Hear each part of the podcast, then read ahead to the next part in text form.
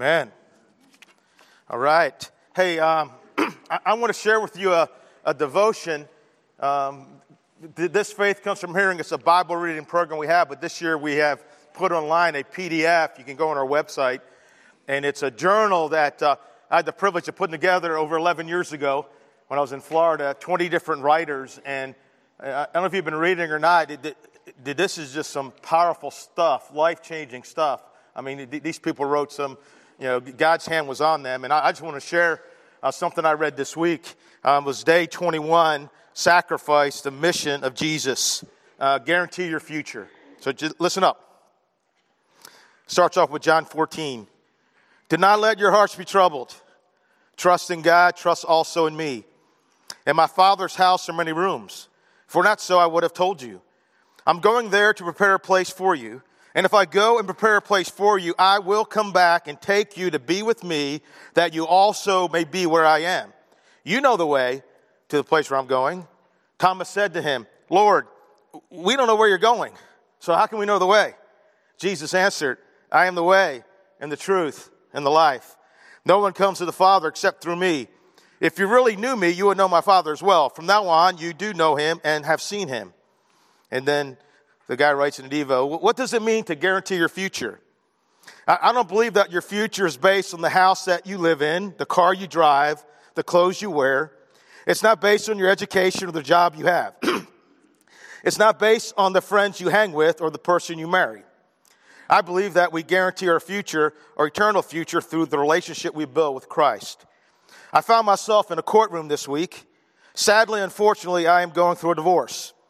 While I was sitting there listening to both attorneys argue about this and that, and then sometimes the judge decided there were a few things he wanted to add too, all I could think was, what a sad waste of time. All of this is meaningless. In Ephesians 4 31 and 32, we're told, Get rid of all bitterness, rage, and anger, brawling and slander, along with every form of malice. Be kind and compassionate to one another, forgiving each other, just as in Christ God forgave you. You see, I know that my future is not based on anything that is going to happen in the courtroom. My, future is completely based on the relationship that I have built with Christ. He is the way, the truth, and the life. Mark Buchanan writes in his book, Things Unseen, our future, who we're becoming, where we're going matters more than our past. I'm going to read that again. Some of you need to lean in on that one. Our future, who we're becoming, where we are going matters more than our past, where and who we have been. Our future has more power to name us and define us than our past. Consummation swallows origins. Destiny, not history, is the ultimate ground of our identity. How does a prostitute named Rahab, a Moabite outsider named Ruth, an incestuous schemer named Tamar, and a adulteress named Bathsheba end up in the birth line of Jesus?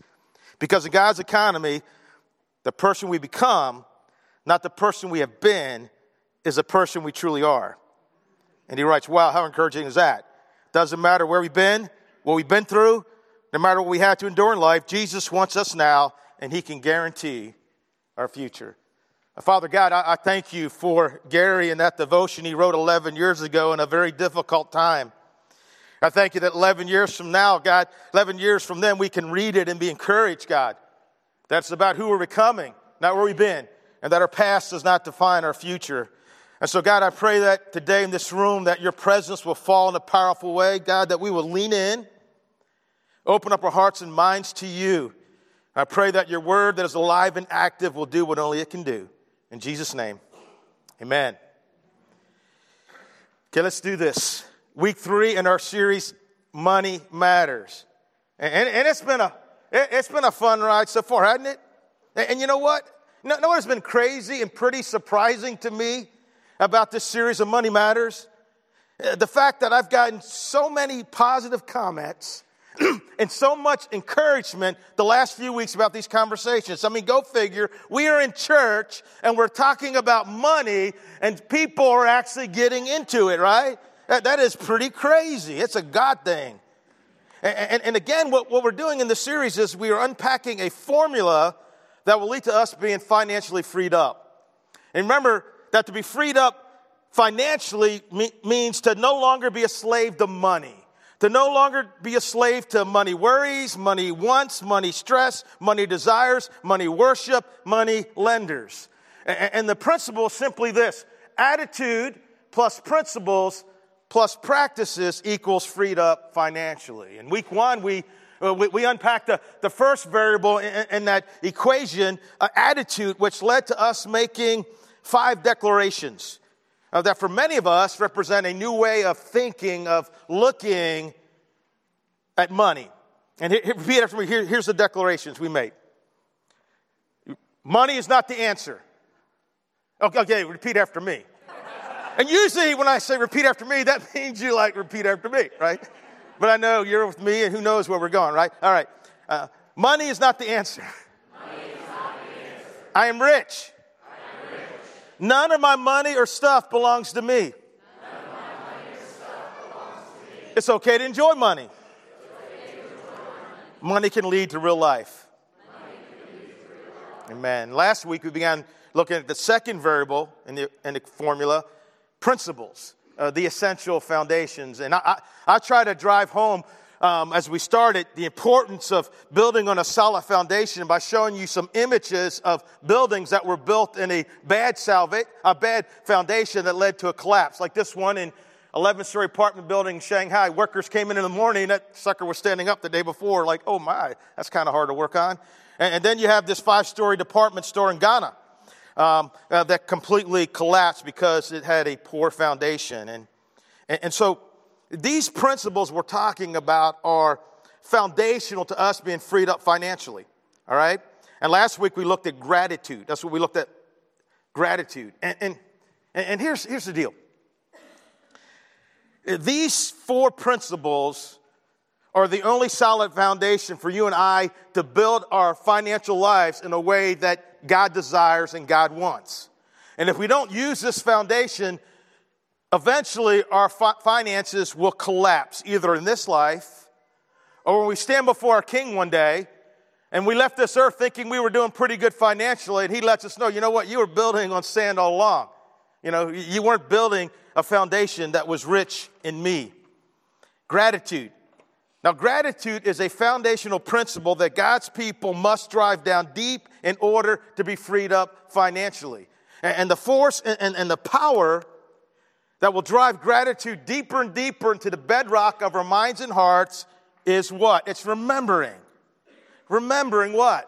Uh, remembering the same thing that God asked his people through Moses to remember as they were leaving the land of lack, the wilderness, to move into the land of plenty. To remember, first of all, that God is your provider, right?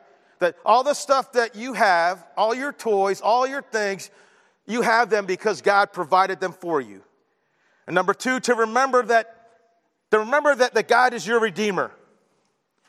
To remember that you were once slaves, that, that you were once dead in your sins, like we sang. And then what did God do? He kicked down the wall, right? You know, he, he lit up the shadows, right? He, he, he broke down every lie, right? And it's only because of God's mercy and grace and Jesus' broken body and shed blood that you were rescued, that you were saved, that you were redeemed. Question Are you grateful or are you taking for granted what God has provided for you? And everyone in this room lives in America, right? We're Americans, right? He's provided for us richly. And are you taking for granted your salvation? I mean, could you or should you be more grateful for both? I mean, like, like, like where do you fall on the gratitude meter, right? You know, uh, are you like totally grateful? Or do you think you could be more grateful for God's provision and more grateful for your redemption in Him? You know what? I, I have some work to do, right? I, I, I, can take them for granted. I mean, the stuff we sang today, that's incredible, right? God's love and what He did. Now, this morning, uh, we're going to look at the last three principles in being freed up financially. And the first is contentment. Turn to the person to your right and left and say contentment. Contentment. In an old black and white movie named Key Largo, a gangster played by Edward G. Robinson, whose life is filled with violence and deceit, holds a family hostage. And someone asked, Hey, what is driving you to this kind of life? And he was not a very reflective guy. He didn't know how to answer. And then one of the hostages, played by Humphrey Bogart, suggests an answer I know what you want. You want more. And Robinson's face brightens. Yeah, that's it. That's what I want. I want more. I understand this guy believed the myth of more.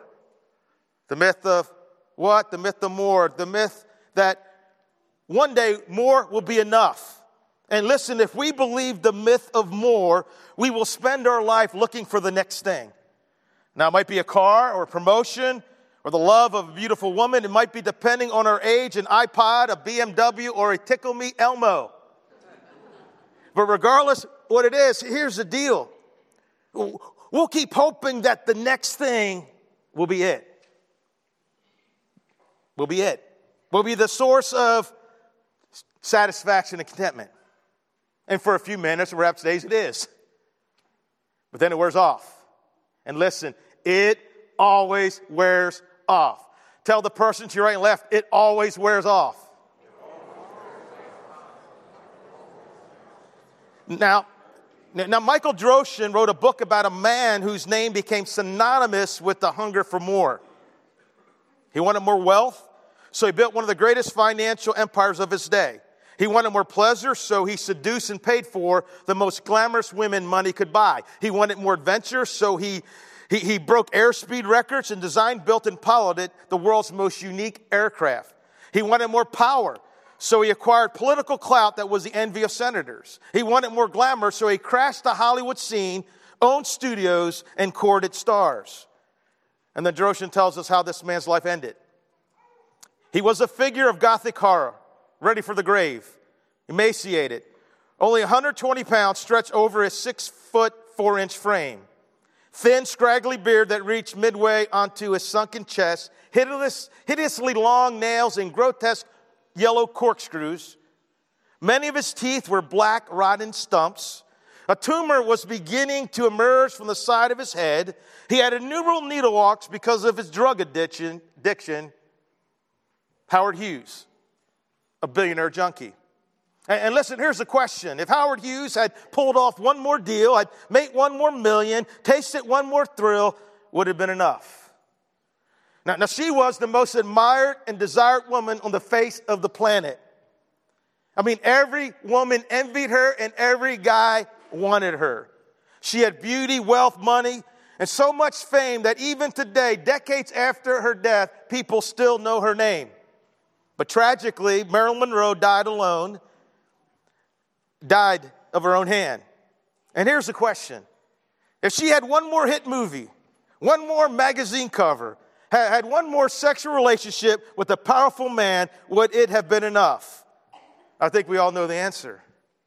Now, there's a book in the Bible, the book of Ecclesiastes, written by a guy who was really devoted to this myth of more, to this pursuit of the, of the next thing. And he was in a unique position to go after it. You see, Solomon had wealth, power, and abilities that exceeded anyone else alive. And throughout his memoir, the book of Ecclesiastes, this one phrase keeps coming up I devoted myself to. I understand, this guy didn't dabble, right? I mean, he, he went all in, right? He was totally devoted to the pursuit of it, of the next thing, of more. He writes, I, I thought in my heart, Ecclesiastes 2.1, come now, I, I, will test you with pleasure to find out what is good. I, I mean, Solomon threw such lavish parties that one day's food supply for the palace included 30 head of cattle, 100 sheep, 500 bushels of flour, deer, gazelle, and exotic poultry. He surrounded himself with beauty, parks, gardens, and vineyards. He constructed a palace so magnificent that it defied description. His home took a crew of 150,000 guys 13 years to build. Yeah, it was a really nice house. He liked music. And since there was no iPods, iTunes, Pandora, Spotify back then, right, he collected an orchestra of every known instrument and drafted, drafted all the finest singers in his day to serenade him during mealtime. He accumulated 1,000 wives and concubines. He indulged his every appetite. Ecclesiastes 2.10. I denied myself nothing my eyes desired, refused my heart no pleasure. And he also tried out achieving other people. I mean, he built up the nation of Israel to the greatest prominence it would ever know. He earned 25 tons of gold every year. That's probably worth something, right? And after his lifelong pursuit of it, of more, of the next thing, here was his verdict. Ecclesiastes 4 8. I turned my head and saw yet another wisp of smoke on its way to nothingness. A solitary person, completely alone, no children, no family, no friends, yet working obsessively late into the night, compulsively greedy for more and more, never bothering to ask, Why am I working like a dog? Never having any fun? Maybe you need to ask yourself the same question. Who cares? It's just more smoke. Ecclesiastes 6 7. All of a man's labor is for his mouth, and yet his appetite is what? Not satisfied. Ecclesiastes 5:10 Whoever loves money never has enough. Whoever loves wealth is never satisfied with their income. This too is meaningless. Listen, for 3000 years Solomon has been telling God's people, has been warning God's people, warning you and I. Sure, you can go ahead and try. You can walk down that road as far as you want. I did. But in the end, I, the smartest guy who ever lived, and who walked further down that wall, that road than you ever will, found out that none of it was it. That none of it brought me satisfaction. It was all meaningless, just a wisp of smoke. And, and you know what, Maple Grove? Maybe, maybe our insatiable appetite, our unsatisfied desires, got any? Are telling us something. Very important. Uh, listen, if we're never completely satisfied with all this world has to offer, maybe it means we're made for another world. And perhaps our contentment can be found in someplace else. Now, contrast Solomon's pursuit for it, for more, uh, with another guy's pursuit of something better. A pursuit that led him to true and lasting contentment. A guy who considered all his worldly accomplishment and achievements garbage that he might gain that which is better Christ. Check out what Paul wrote from a prison cell. Now, here's Solomon in a palace, right? 150,000 guys, 13 years to build, and he has no contentment. Here's Paul in a prison cell, and he's drowning in contentment. Here's what he writes I've learned to be content, whatever the circumstances. Have you learned that yet? Maybe we need to lean in and listen to this guy, right? I know what it is to be in need. I know what it is to have plenty. I've learned the secret of being content in any and every situation. I'll buy that book. That make a great infomercial at night, right? And for 19.99, it makes a great Christmas gift, right? Okay. And just so special, you get two of them for free, right? I've learned the secret of being content in any and every situation, whether well fed or hungry, whether living in plenty or in want. I don't know about you, I got some learning to do. I can do all things through him who gives me strength, which, by the way, is the most mistranslated verse in the Bible, right? That verse is talking about contentment. It's talking about through Christ, I can endure everything and still be content, right? There are certain things I can't do, right? And it's not like, you know what? I know I can't sing well, but I can do all things through Christ. That ain't happening, right? You know, I have no rhythm at all. You know, I couldn't dance my way out of a wet, wet paper bag, but you know what? In Christ, I can do all things. That's not what that verse is saying. It's saying something better, I think. So no matter what you're going through, no matter the difficulties, plenty or want, you're still content. I think that's much better. You see, Paul arrived at a place that Solomon never did. Paul, Paul found it, and it was Christ. I understand contentment, Paul says, is an acquired skill. He says, I learned to be content, right? And it's acquired skill. I'll tell you where it's built. It's built in having a real, intimate, growing relationship with Jesus Christ, all right? Now, I'll just say this real quick. And if you're not reading your Bible on a regular basis, you don't have one, all right? Because you're not talking to him, you're not listening to him, right? Okay? But that, that's where you get it, right? An intimate relation with Christ gives you contentment no matter what. Philip Yancey writes of a spiritual seeker who interrupted his busy life of going after it to spend a few days at a monastery. I hope your stay is a blessed one, said the monk who showed him to his simple cell. If you need anything, let us know, and we'll teach you how to live without it. yeah, bring it. Bring it. All right. Paul writes, I've learned the secret to be content, whatever the circumstances. Know what it is to be in need. I know what it is to have plenty. I've learned the secret of being content in any and every situation, whether well fed or hungry, whether living in plenty or in want. I can do all things through him who gives me strength. And listen, if contentment is not driven down deep into our hearts and minds, it will be impossible to be freed up financially, right? Because we're going to believe the myth of more, right? We're going to, we're going to, in the myth of more, it will drive our spending, right? It will drive our saving. It'll drive our giving, right? Because we're looking for this elusive contentment that can be found only in Christ. Get it? The, the next foundational principle is trust. David, right? Some trust in chariots and some in horses, but we trust in the name of the Lord our God.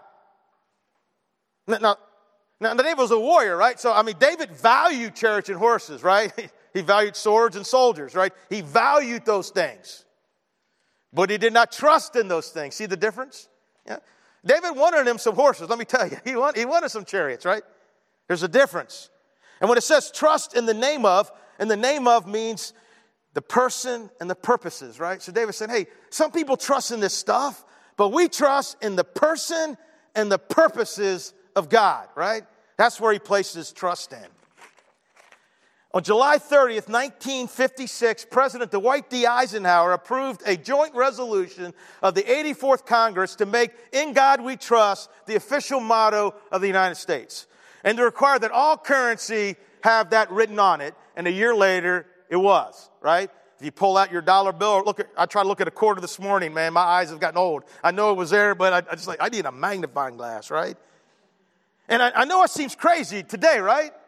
But, but our nation and our political leaders actually were, trust, declaring their trust in God. To be honest, they had good reasons for doing so. Here's why, okay? Think about it. Think about life in the mid 1950s. Although World War II was finally over, world conflict continued. A war erupted in Korea, another would soon erupt in Vietnam. And these occurred in the context of a larger war that raged without dropping bombs. The Cold War was being fought between two superpowers, the United States and the former Soviet Union. Two ideologies, democracy and communism, went head to head. The Soviets championed atheism and told their children God does not exist. And, and in America, we were declaring the opposite in God we trust. And, and while this eternal conflict raged between these two belief systems, another war raged at home around the nation's motto. You see, in God we trust became a hotly debated issue between Americans. In fact, the conflict continues. And over the years, lawsuits have been filed against the motto by individuals and organizations claiming that it violates the establishment clause of the Constitution, right? You know, that our federal government cannot establish a state religion. But every lawsuit has failed because the, courts have determined that it is not establishing a state religion. Yet in God we trust is, is not merely a, a motto, it's about a way of life. And, and listen, trust like gratitude and contentment is a foundational principle that we must embrace if we're to be freed up financially. You, know, you, got, you got a dollar bill on you? Just take a look at it. Pull that coin. Go in your neighbor's purse if you don't have one or wallet. Hand your neighbor your wallet, by the way, right? That's not an idol to you. Hand it to him, right? Would you would that be comfortable? Like, what's in that sucker right there? That little temple, right? It's a temple. Okay? Right there, and, and God, and God we trust. It's on our coins. It's on our money. But do we? I mean, can you and I say the same thing and actually be telling the truth? In God I trust. And if you said that on the lie detector, I mean, would it, would it, what would the response be? Yeah, I, I, think we tend to put more of our trust in our jobs, our paychecks, our insurance, our credit cards, our savings, our investment, our education, etc., etc., etc. Our own modern day versions of horses and chariots. Now, it's okay to, I'm not saying don't value those things or those things don't have value, right? But we don't put our trust in those things, right? Don't put your trust in your job. Don't put your trust in your money. Don't put your trust in your education. You can only put your trust in God if it's to stand. Besides everything we have, who gave it to us, right? Have you ever been without a job, place to call home, a car to drive, food to eat? You ever been at the end of your ropes not knowing how you would survive just one more day? For honest, many of us have been and still are consumed at times with worry because we've not learned to trust God. And listen, as we consider trust, this foundational principle for being freed up financially, I want to look at two important ways that you and I can drive deeper trust into the bedrock of our hearts and minds. Number one, trust that God's got you, right? He's got you. I don't know if it's good grammar, but I like it. I got you. In Matthew 6 24, Jesus says, Therefore I tell you, do not worry about your life what you will eat or drink, or about your body, what you will wear. Is life not more than food and the body more than clothes? In this little sermonette, Jesus three times commands them to stop worrying. He doesn't suggest or advise it, he commands them. And the grammar is such that stop what you are already doing. And listen, that wasn't an easy thing for them to do. In his book, too much living with less in a land of more. Gary Johnson writes, This would have been hard for them to do. Everyday life in the ancient world was worse than anything we know today, even compared to life in developing nations. People lived in dark one room houses that typically had no windows. They were smoky because of the fire in the middle of the room, and they're damp and smelly because of leaky roofs. The odor would get quite bad because people smelled the sweat, urine, and feces. The streets were full of mud and human and animal waste. How could they not worry over the next meal or the next drink of clean water? How could they not worry about getting another cloak after the one they had worn out has become nothing but a thin rag? Jesus continues Look at the birds of the air. They do not sow or reap or store away in barns, and yet your only Father feeds them. Are you not much more valuable than they? Can any of you, by worrying, adding, add a single hour to your life, right? Worry does the opposite, it actually subtracts hours from our life. Chest pains, acid reflux, ulcers, blood pressure, and many other things medically. It just tears us up. And why do you worry about your clothes? Or fill your own blank in there. See how the flowers of the field grow? They do not labor or spin, yet I tell you that not even Solomon in all his splendor was dressed like one of these. If that is how God clothes the grass of the field, which is here today and tomorrow is thrown into the fire, will he not much more clothe you, you of little faith? So don't worry saying, What shall we eat? Or what shall we drink? Or what shall we wear? For the pagans run after these things, and your earthly Father knows that you need them. But seek first his kingdom and his righteousness, and all these things will be given to you as well. Therefore, do not worry about tomorrow. For tomorrow, worry about self.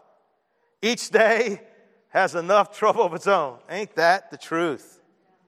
You see, worry erodes this foundational principle of trust. Worry declares that, that God's not trustworthy, that, that His word is not reliable. Worry is very unproductive, right?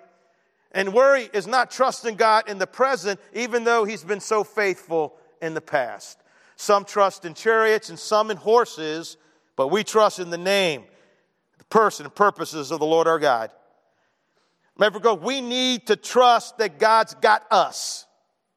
Turn to the person to your right and left and say, God's got you. God's got you.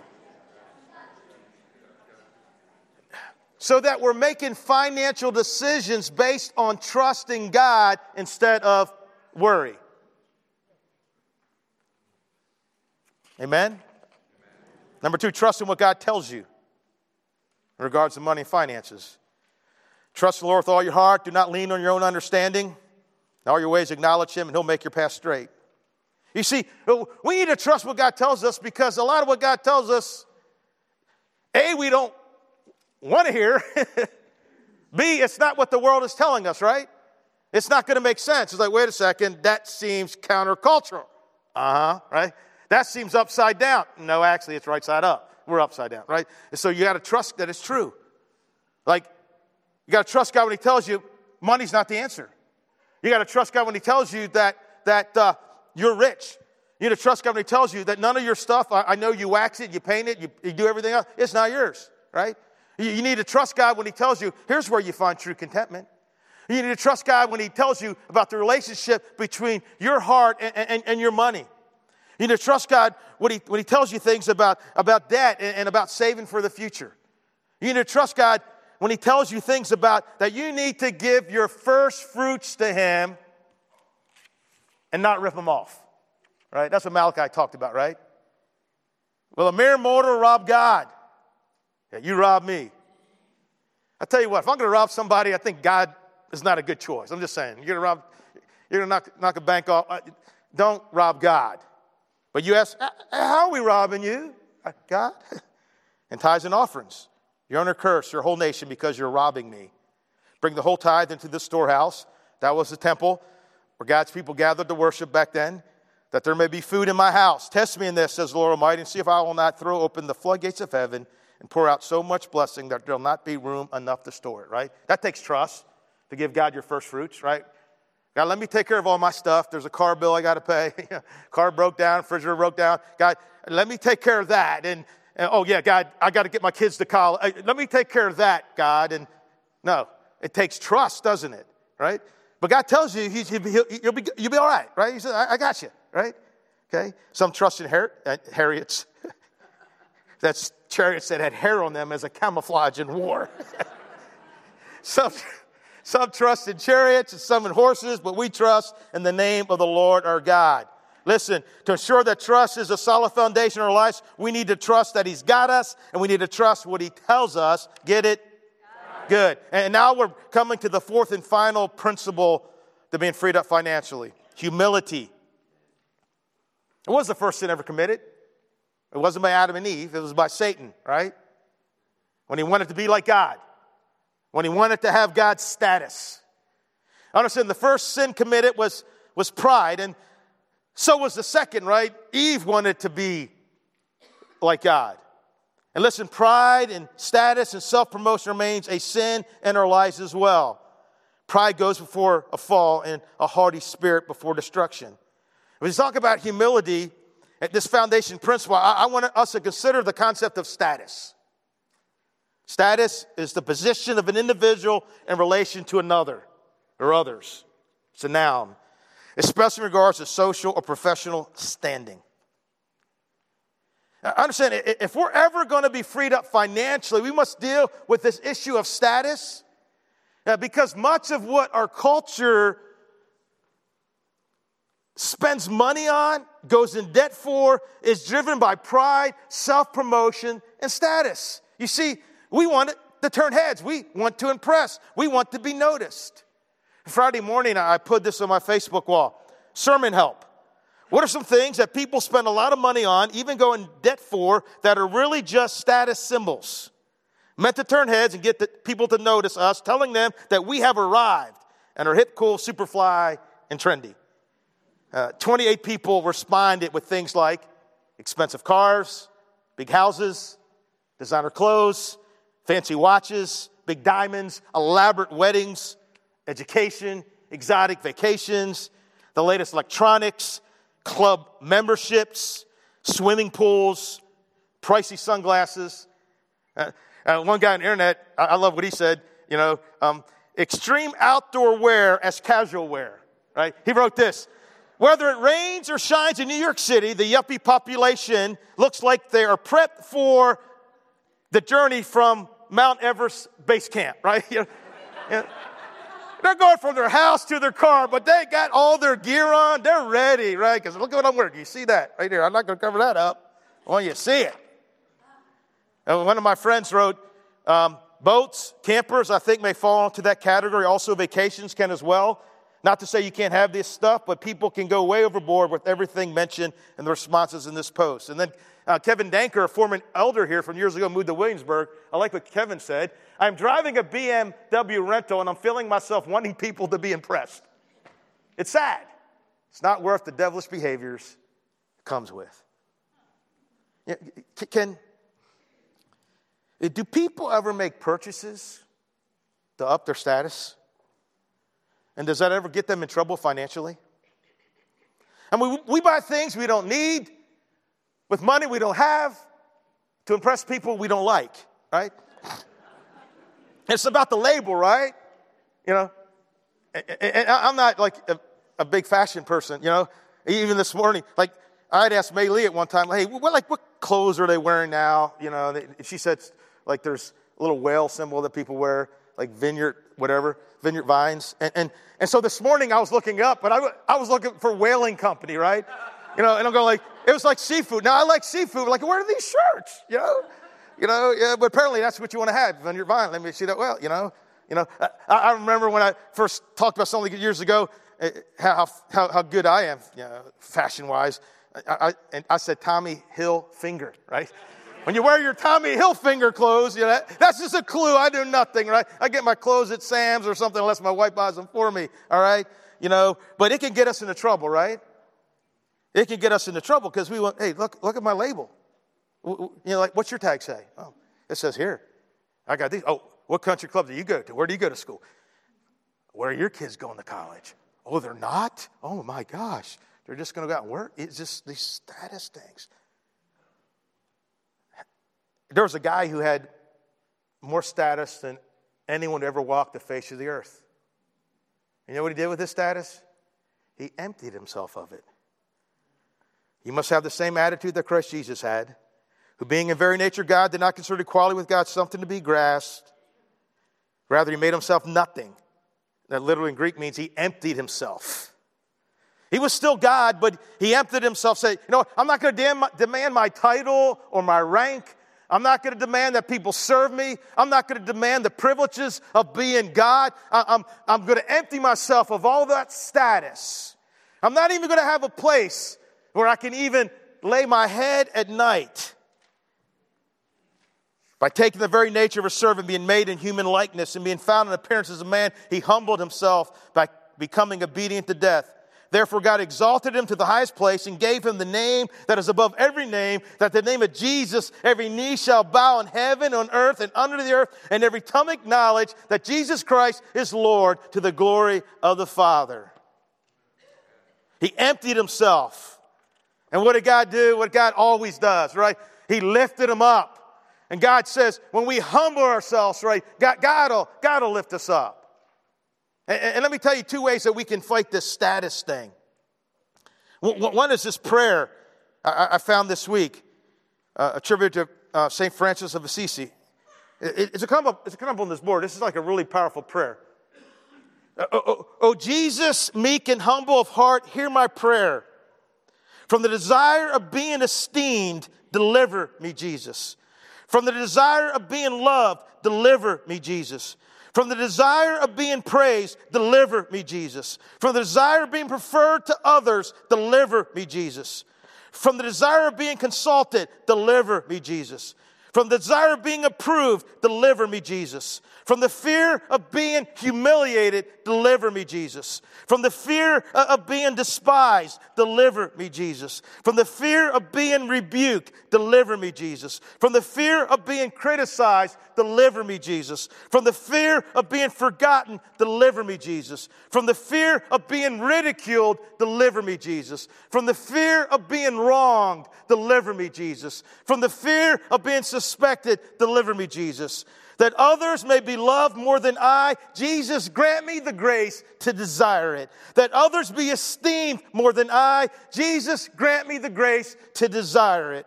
That in the opinions of the world may increase and I decrease. Jesus, grant me the desire, the grace to desire it. That others may be chosen and I set aside. Jesus, grant me the grace to desire it. Amen. What up? Hey, if you want a copy of that prayer, shoot me an email, steve at thegrove.org, and I'll shoot it to you. So you pray that prayer, and then you claim this truth about your status, right? Because I, I can tell you, you want something to up your status? And Jesus Christ, He is up your status. I mean, what's your tag say, right? See, in Christ, Jesus has upgraded our status. Peter says it right here. You are a chosen people. You are a royal priesthood. I know they're not going to talk about your wedding like the royal wedding, right? Okay? not going to get as much coverage. But you're royal. You're a royal priesthood. You're a holy nation. You are God's very own possession. I belong to God. And as John said, how great, see what great love the Father has lavished on us that we should be called children of God, and that is what we are. What's your tag say? My tag says, I'm a child of God. I don't need a whale. I don't need a check mark. I don't need a frog. Whatever's out there, I don't even know, right? I don't need that, right? My tag says, I'm a child of God. I'm a son of the king of the universe, right? I mean, that's a pretty good status. And when we get our status in God, we don't have to run around looking for it somewhere else because it's just going to be empty in the end. To become financially free, we have to drive deep these four foundational principles into the bedrock of our hearts and minds gratitude, trust, contentment, and humility.